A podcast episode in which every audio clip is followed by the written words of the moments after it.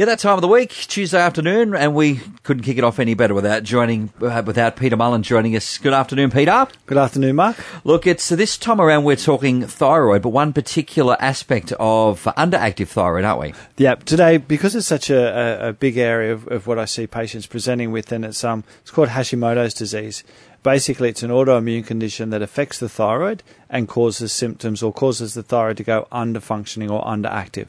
Okay, we'll take a look at that uh, from a naturopath point of view in the next few moments. If you would like uh, Peter to talk with that with you, or you've got another health concern, give us a call four nine two one six two one six. It is health being with health and well. I can't talk today, Peter. Can I? can I walk out the door and come in? Try? I think I think maybe a sip of water, Mark.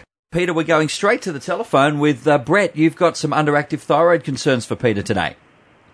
Yeah, yeah. I, I, recently, they've increased my thyroxine from 50 to 50 to 75 micrograms, but it's not helping. I'm still flat as a tack. No energy. I'm only 51. Okay. Yeah, help. Look, um, I would. Do you, do you know how to read your thyroid test results? No, well, it just comes straight back to my GP. She and she just says we need to increase it, and she said the 75 milligrams it, my levels come up, the TSH has come up to an acceptable yeah, range. Okay.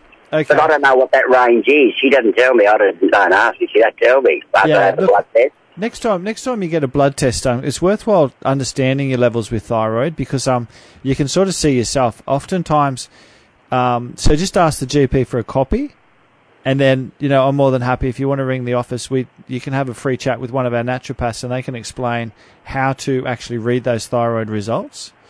Um, now, if um, with thyroid, like oftentimes the GPs are just happy if your thyroid levels appear to be normal, and often they'll say your levels are fine, you should be feeling fine, but that's not always the case with thyroid patients. So sometimes it's because you're lacking some of the nutrients. Like often, what they'll prescribe is um, thyroxine, which is T4 uh, but T4 has to get converted to T3, which is the active form of thyroid hormone. So unless they're testing also the T3, you don't know really whether that T4 is doing what it's supposed to do. When they do the thyroid, the, the what they call STH, yes. um, at the pathology, yeah, they're only testing T4.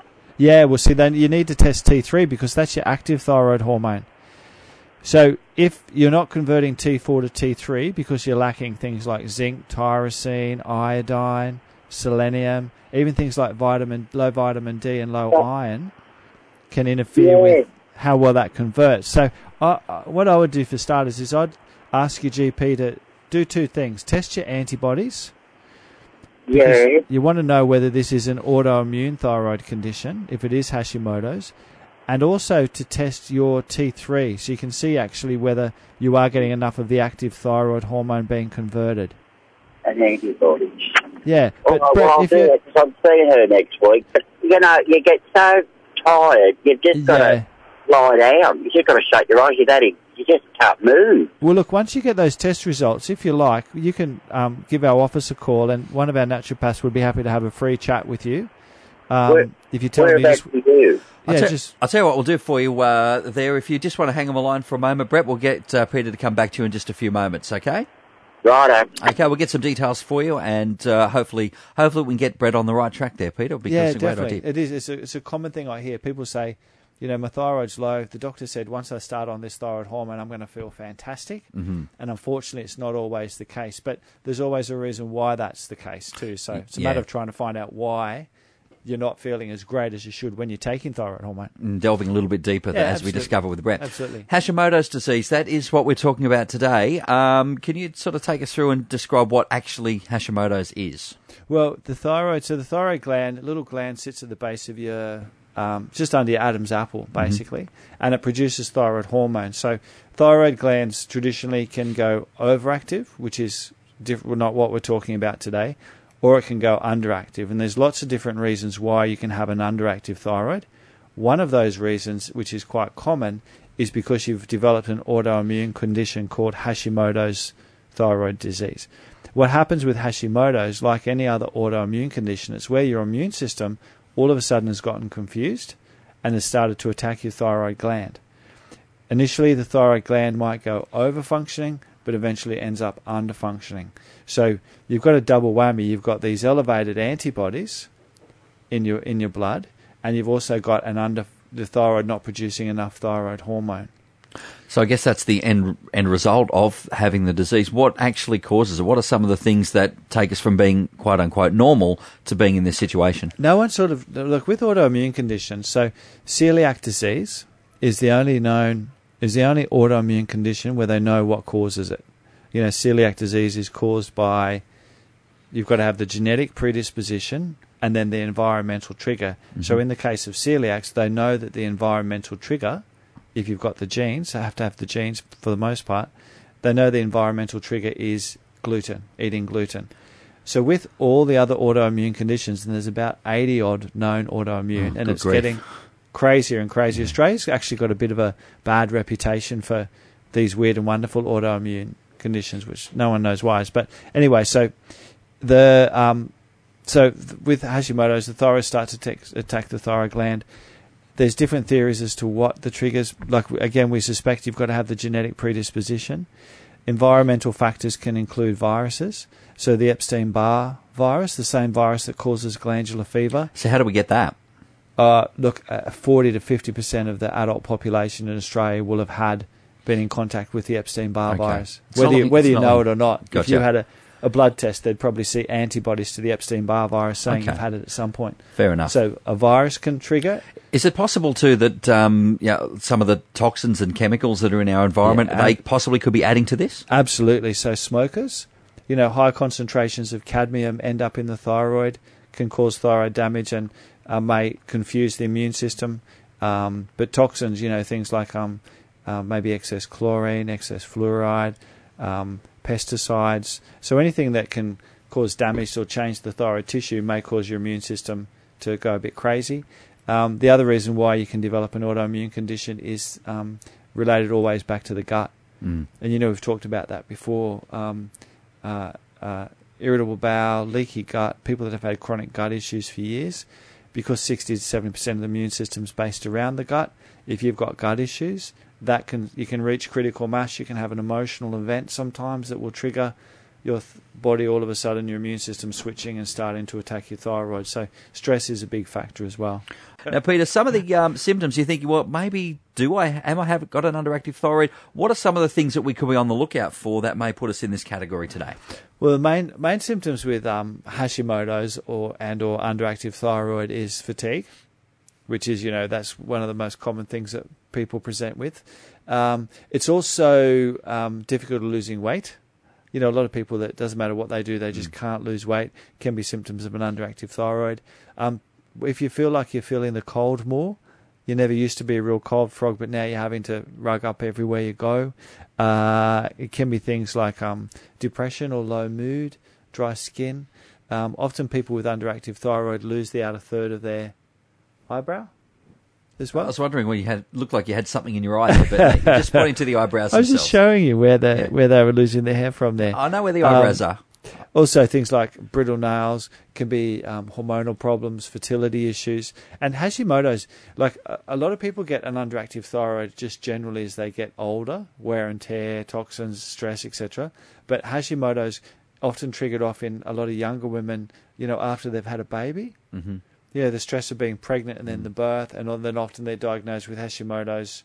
So it, it's often preceded or preempted by some sort of event or trauma as well. But um, it can interfere with fertility as Okay. well. One of the reasons why people can have trouble, women can have trouble falling pregnant, is if they've got thyroid, particularly Hashimoto's. So, if we find ourselves in any of these situations and it turns out, yes, we do have it, um, what are some of the, the natural therapies out there that can sort of put us back on the right track? Or I guess more importantly, can it be completely cured? Can we turn it around completely, or is it an ongoing thing? Well, look before before we get there, You always do this to me. yeah, just a, just a couple of couple of suggest couple of things around thyroid. So, Mm. a lot of people have um, Hashimoto's. It's a really common thing, Mhm. and often this is why it's so important to get your your thyroid bloods done and thyroid bloods done properly. You know, often doctors will do a TSH, which gives you an idea of your thyroid, but it's not actually your thyroid function. You need to get your T4 and T3 levels to really know where your hormones are up to. If you're suspicious that your thyroid's going a bit underactive, you also need to get your antibodies levels tested. Now, this is an interesting thing with Hashimoto's, particularly. A lot of times, the Western medical approach is if you've got an underactive thyroid, they'll give you T4, which they did in Brett's case, which is thyroxine or oroxine, and they and then they'll test you. They'll test your TSH and your T4, but they don't often go further and test your T3. As I was saying to Brett, your T4 has to get converted to T3 in your liver, so you need selenium, good levels of selenium and zinc, which a lot of people are low on in Australia. So you need to know your T3 because that's going to tell you whether you're actually going to be feeling better or not. Now, if the blood test levels, say the blood test levels all come back okay, a lot of people think medically that you should be fine. If you're tired, it's nothing to do with your thyroid. But there's a growing school of thought, and we sort of tend to lead more this way as well, that if you've also got really high levels of antibodies, and antibodies are um, immune cells that you're producing to attack your thyroid, if you've got high levels of antibodies, it's being suspected that those antibodies may also cause symptoms of fatigue and may interfere with your thyroid hormone working. Often doctors will say, you don't need to worry about your antibodies. There's nothing that can be done about elevated antibodies. As long as those blood levels are fine, you should be fine. But more and more, I'm finding that people aren't feeling fine and that their elevated antibody levels have to be reduced. So when we look at natural natural therapy treatments for helping people with Hashimoto's, um, it's all initially the obvious thyroid support stuff. So you want to make sure that their iodine levels are good, that their zinc levels are good, um, that they are, you know, getting enough tyrosine, which is an amino acid, so they need to be having good quality protein. You also need to check your vitamin D levels with any autoimmune condition. A lot of people will have low vitamin D. So any blood test you have done, you always have to have your D levels checked. Ferritin is important for the activation for the thyroid hormone to actually improve your metabolism. So a lot of people are low in iron. So you want to make sure all your nutrient levels are supported because you want to make sure you're getting the most out of your thyroid hormone. Um, but then you want to also look at how you can go about, and then herbally as well. There's things we can do to really look after that thyroid gland, reduce inflammation, and maybe turn down the effects of those antibodies. Because the antibodies are kind of like your thyroid's like the castle, trying to do its job and look after everything. And then the antibodies are like the marauding army that just keep coming wave after wave over the hills. Gotcha. So it's those guys you want to try and knock on the head or bring down. Mm-hmm. So when we get to, so when we're thinking about, so you're looking after the thyroid as much as you can. You're trying to support the thyroid hormone so you get the better result. But then you want to look at your antibodies. So the way we approach the antibodies is coming back always to look at the gut first a lot of people with autoimmune also have a lot of gut issues as well. And it may present as something like irritable bowel syndrome. You know, from a naturopathic point of view, we suspect that gut wall inflammation, you know, there may be leaky gut or what's called, um, there's a new name for it that's just come out that sounds a lot flasher.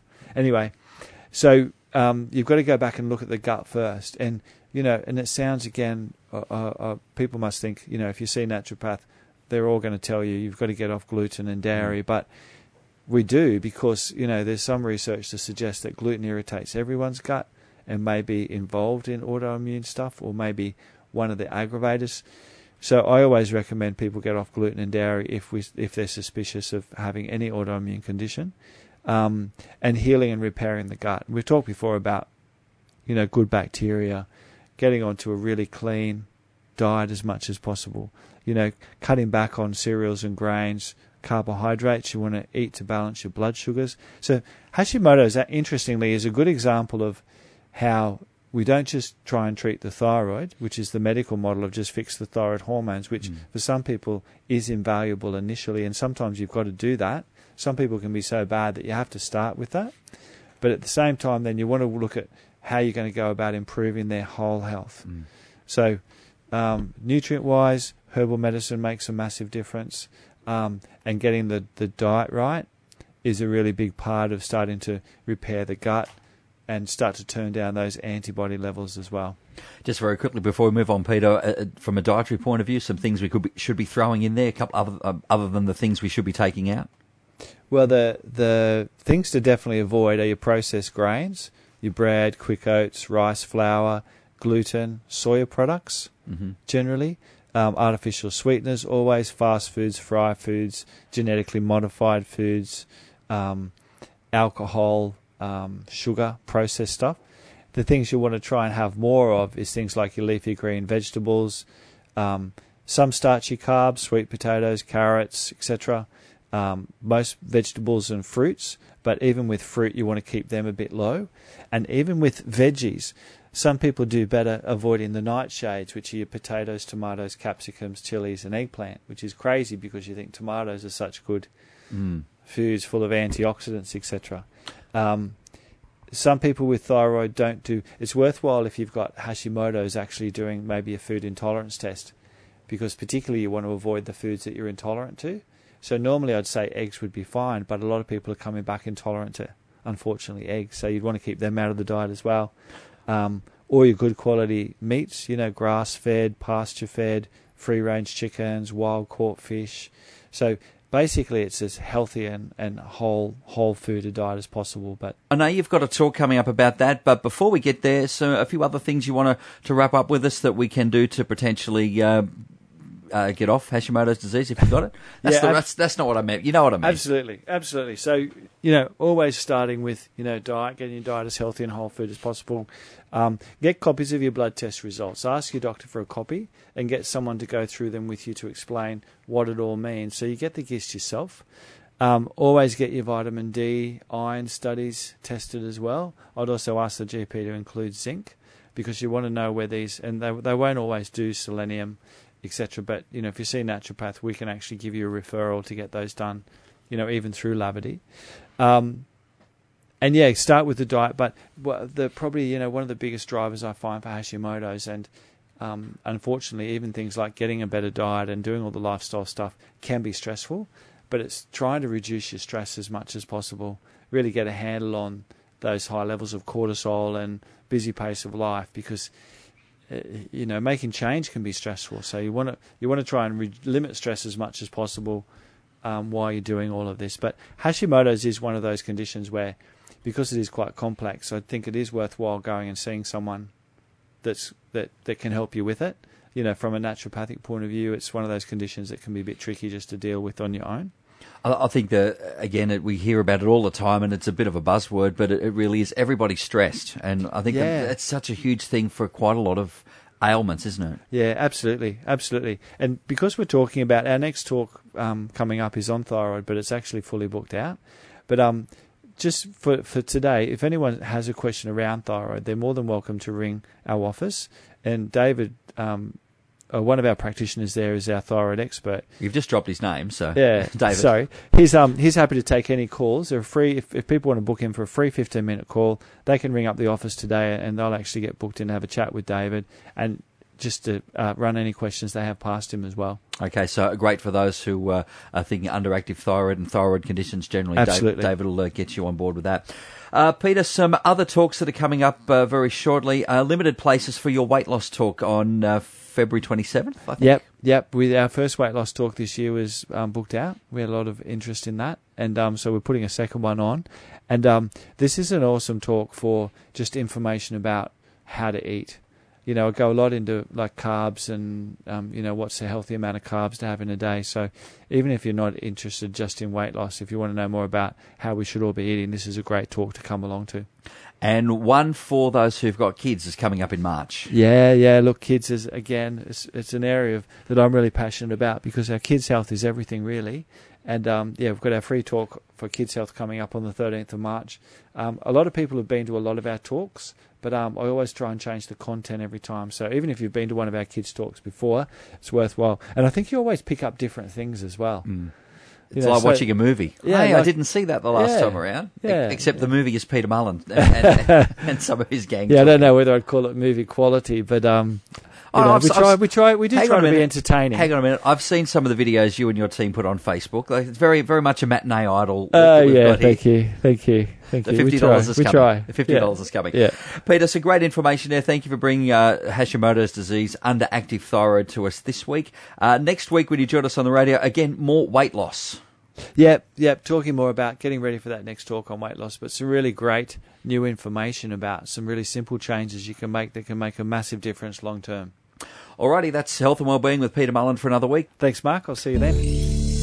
Thanks for listening to this podcast from 2NURFM at the University of Newcastle. Topics range from gardening to health, well-being, pet care, finance, business and travel. You'll find them all at 2NURFM.com.